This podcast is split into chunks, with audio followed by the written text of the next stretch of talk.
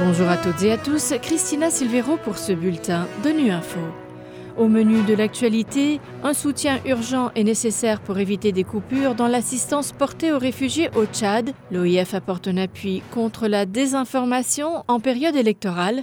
Enfin, nous entendons le témoignage d'Immaculée Songa, survivante du génocide rwandais contre les Tutsis.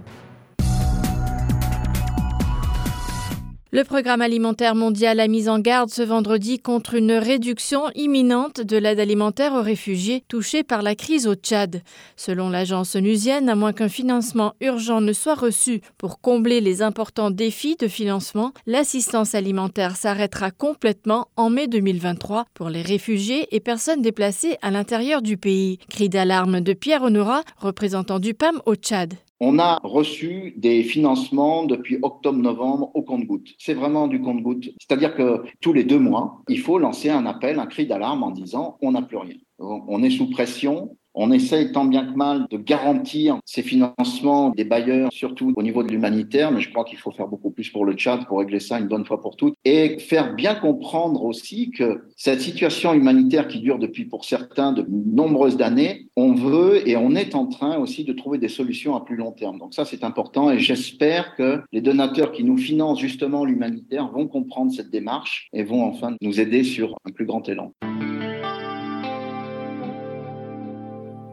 Des rumeurs lors des processus électoraux aux fausses informations qui nourrissent les conflits et divisent les sociétés, l'incidence de la désinformation à travers la planète est énorme. Aucun pays n'est épargné, y compris dans l'espace francophone. L'Organisation internationale pour la francophonie s'active pour lutter contre ce phénomène. L'OIF s'est doté de la plateforme ODIL, une plateforme francophone des initiatives de lutte contre la désinformation, plateforme à travers laquelle les États peuvent notamment solliciter un appui en période électorale. Les précisions du chef de projet lutte contre la désinformation à l'OIF, Bertrand Levent. Lors de la dernière élection présidentielle au Bénin, nous avons soutenu euh, le principal média en ligne béninois pour le développement de leur euh, fact-checking en, période électorale, qui a permis justement, par euh, la vérification des faits sur le processus électoral et sur les élections en général, d'apaiser certains conflits potentiellement naissants par rapport à, des rumeurs ou de la désinformation qui circulait en période électorale.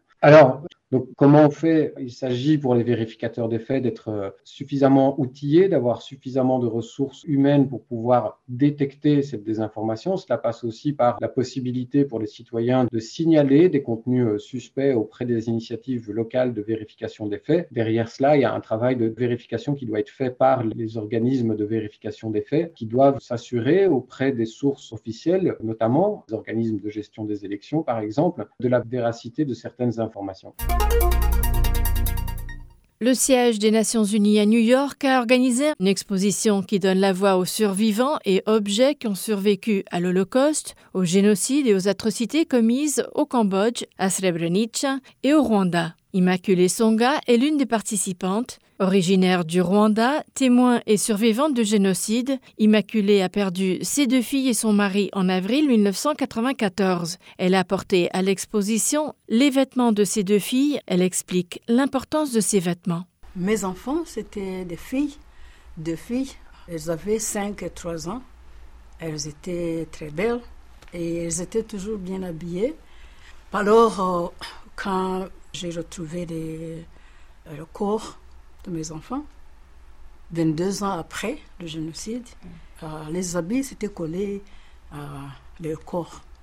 Alors, pour moi, euh, ces habits m'ont la pire les derniers moments de mes filles, comment elles ont été enlevées leur vie. Parce qu'ils nous rappellent la vie, les expériences des nôtres qui sont partis, qui ne sont plus ici.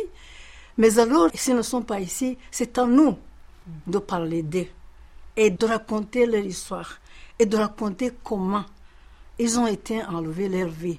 Même pour mes enfants qui étaient très jeunes, des gens qui les ont tués ne le connaissaient pas. Surtout des enfants. Enlever des enfants, enlever la vie, c'est. C'est incroyable. Mm. C'est impensable. Il n'y a pas de description. Voilà, fin de ce bulletin de Nu Info. Merci de votre fidélité. À bientôt.